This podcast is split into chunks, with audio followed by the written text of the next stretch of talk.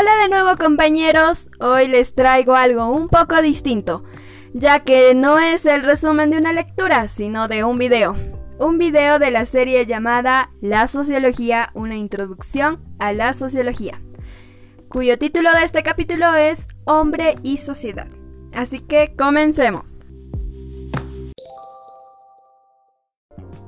El video empieza diciendo que el hombre es un ser social, y que éste siempre ha vivido en sociedad, considerándolo como un hecho natural. En las sociedades actuales, por ejemplo, un niño al momento de nacer pasa por numerosas instituciones jurídicas, económicas y mercantiles propios de nacer. Lo social es tan importante para el hombre como el agua para los seres vivos. No es posible que un hombre viva fuera del entorno social. Aristóteles, en su libro La Política, definió al hombre como un ser social por naturaleza y también expresó que aquel que vive fuera de la sociedad es un ser degradado o un ser superior a la especie humana, es decir, o es un bruto o es un dios. Es así que costumbres, modos de comunicarse y de relacionarse tienen una gran relevancia en nuestra vida. Ahora bien, se nos dice en el video que el hombre ha sido resultado de un proceso de evolución biológico y social, desde los primeros homínidos, quienes necesitaban una organización con repartición de tareas para así poder sobrevivir. ¿Por qué?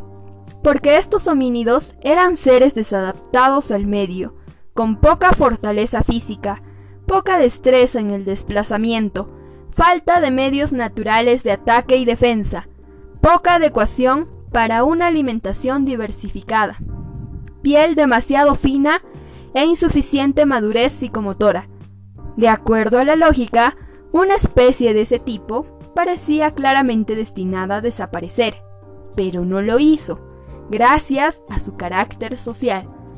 La sociedad nos permite comprender la misma naturaleza del hombre, y por ello debe ser vista como algo fundamental.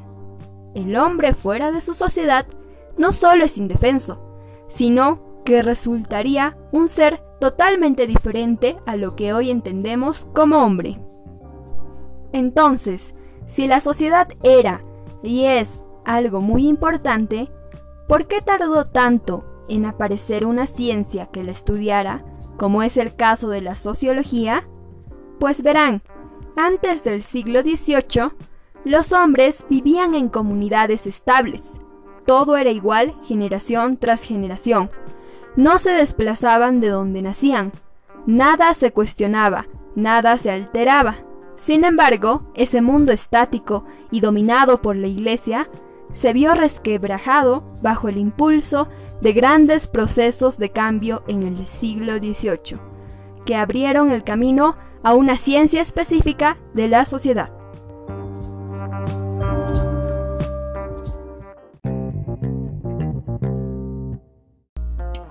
En la segunda parte del video se entrevista al profesor Adam Schaft sobre algunos alcances de sus dos libros.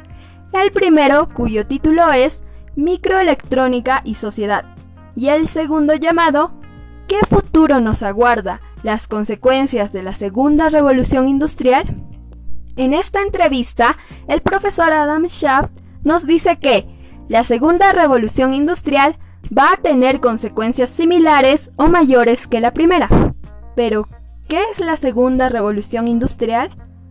Es la revolución científico-tecnológica, que consiste en un cambio revolucionario de instrumentos de trabajo del hombre, pero que este cambio tiene un impacto social sobre la vida de toda la humanidad. Sabemos por cultura general que la primera revolución industrial consistía en asistir al hombre y reemplazar sus fuerzas físicas por las máquinas. Pero en la segunda revolución se reemplazará el trabajo intelectual y espiritual del hombre, por lo tanto, es de alcance más amplio. La consecuencia de esta segunda revolución industrial sería el cambio en el trabajo tradicional del hombre. El trabajo va a desaparecer. Cuando la máquina reemplace al hombre en muchas de sus actividades, vamos a ver una nueva civilización, no de trabajo asalariado, sino de ocupaciones. Ahora mismo existen fábricas sin obreros, donde el hombre solamente está ahí para poner orden. En un futuro vamos a ver esclavos en forma de máquina electrónica. También lo veremos en los servicios, lo cual representará un cambio revolucionario en la vida del hombre. Es claro también que el desempleo va a aumentar en los países, pero el profesor nos dice que esto es irreversible ya, porque no podemos vivir sin cambios.